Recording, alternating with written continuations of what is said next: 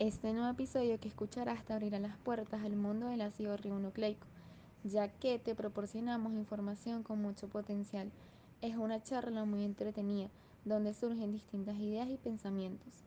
Te estaremos dando a conocer dicho tema y de esta manera lo único que debes hacer es prestar muchísima atención para que así puedas adquirir todos los conocimientos y datos que se evidencian en todos nuestros segmentos.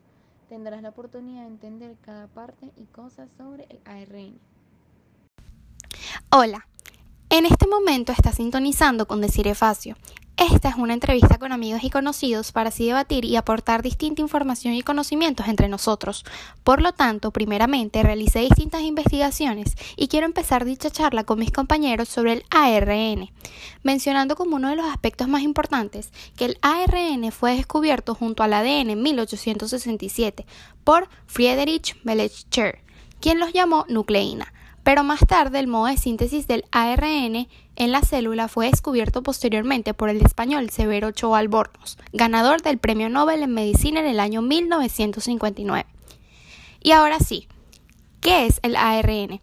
El ARN, es decir, ácido ribonucleico, es uno de los ácidos nucleicos de suma importancia para el ser humano, encargado junto al ADN de la síntesis de proteínas y herencia genética, Además, cabe destacar que este se encuentra presente en el interior de las células tanto procariotas como eucariotas. Pero cuando hablamos de ARN tratamos de imaginarlo y ahí es cuando nos preguntamos, ¿cuál será la forma de este? Y aquí te puedo explicar con detenimiento.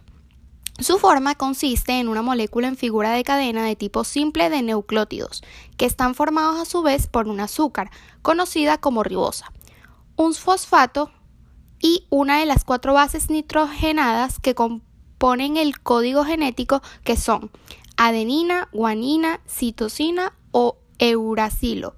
Por lo general es una molécula lineal y monocatenaria, lo que quiere decir que está conformada por una sola cadena.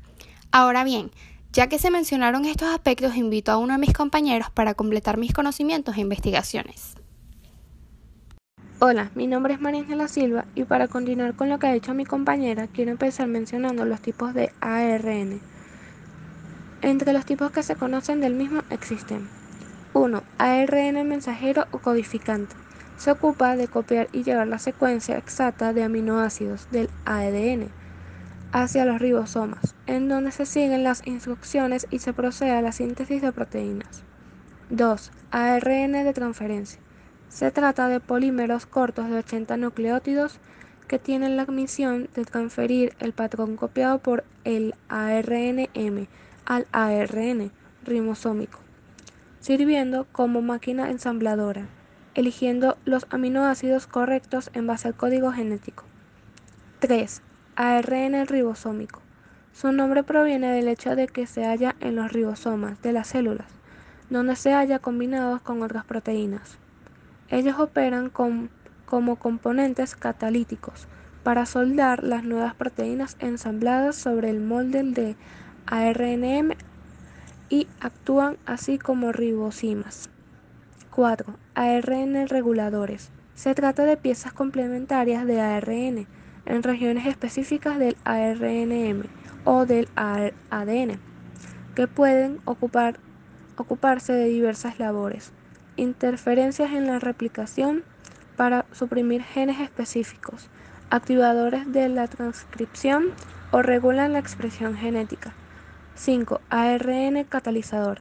Piezas de ARN que operan como biocatalizadores operando sobre los propios procesos de síntesis para hacerlas más eficientes o velar por su correcto desenvolvimiento o incluso ponerlas en marcha del todo.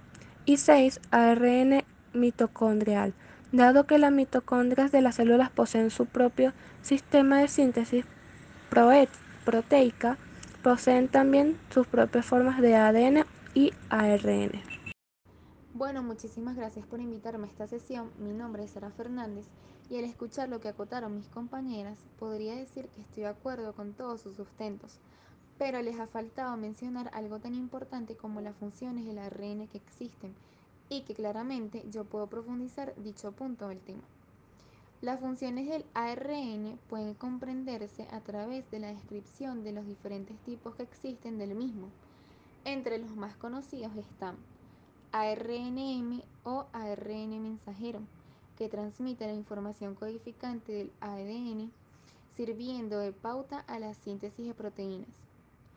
ARNT o ARN de transferencia, que transporta aminoácidos para la síntesis de proteínas.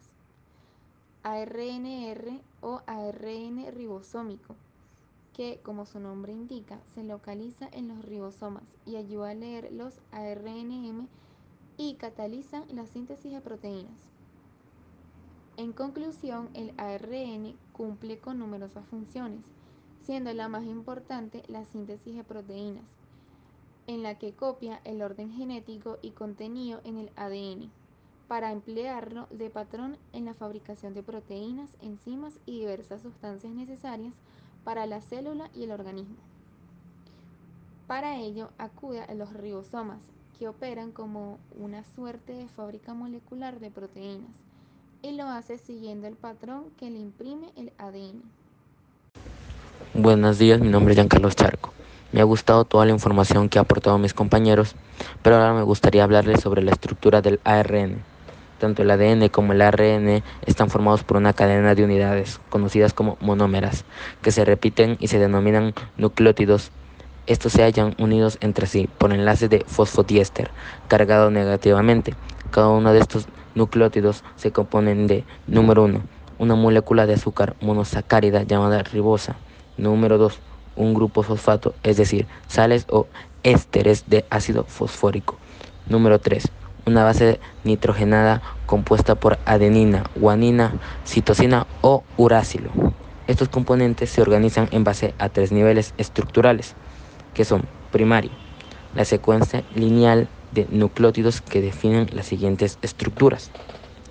Secundario, dado que el ARN se pliega sobre sí mismo debido al apareamiento intramolecular de bases, la estructura secundaria del base se refiere a la misma que adquiere durante el plegado, en hélice, bucle, bucle en horquilla, protuberancia, pseudonudo, etc. Terciario. Aunque el ARN no forma una doble hélice como el ADN en su estructura, sí suele formar una hélice simple como estructura terciaria a medida que sus átomos interactúan con el espacio circundante. Ahora les paso a mi amiga Aranza.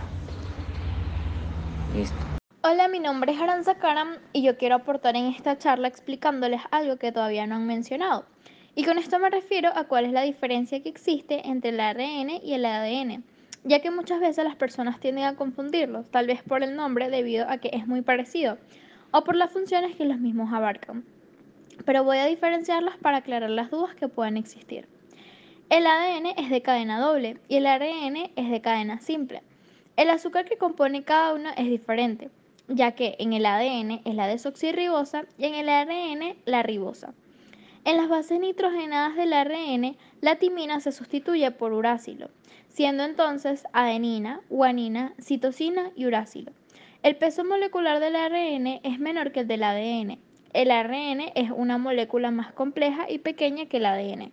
Aparte de ello, el ADN posee una doble hélice en su estructura, es decir, el ARN es una molécula más compleja y pequeña, que tiene mucho menor tiempo de vida en nuestras células. Sin embargo, sus diferencias son más profundas, pues el ADN sirve como banco de información, patrón ordenado de la secuencia elemental que permite construir las proteínas de nuestro cuerpo, mientras que el ARN en su lector, transcriptor y ejecutor es el encargado de leer el código, interpretarlo y materializarlo.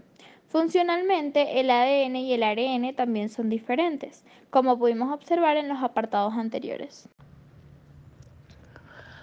Bueno, como último punto y para cerrar nuestra conversación, quiero culminar diciéndoles la importancia del ARN, ya que este es un tema que me encanta, motiva y siento que es muy significativo. Se tiene estimado que la importancia, según la hipótesis, es que el ARN fue la primera forma de vida de la Tierra. Luego se desarrolló una membrana celular y se transformó en la primera célula. Esta hipótesis se basa en la comprobación de que el ARN puede contener información genética de manera similar como lo hace el ADN y que algunos tipos de ARN pueden realizar funciones metabólicas tales como la formación de enlaces peptídicos. Además, cabe destacar nuevamente que es una molécula más simple que el ADN y las proteínas, por lo cual cabría esperar que su aparición en la historia evolutiva fuera más temprana. Al igual que el ADN, es capaz de almacenar información y al mismo tiempo es un buen catalizador como las proteínas. El ARN o ácido ribonucleico es el otro tipo de ácido nucleico que posibilita la síntesis de proteínas. Si bien el ADN contiene información genética, el ARN permite que ésta sea comprendida por las células. Esto ha sido todo por el día de hoy. Muchísimas gracias por toda tu atención y si llegaste hasta aquí espero que compartas nuestro podcast para así recibir más apoyo y que de esta manera nazca motivación para seguir creando más contenido. Recuerda suscribirte a nuestro canal de Anchor para que puedas disfrutar de nuevos segmentos creativos e innovadores. Y recuerda, si te caíste ayer, levántate hoy. Hasta pronto.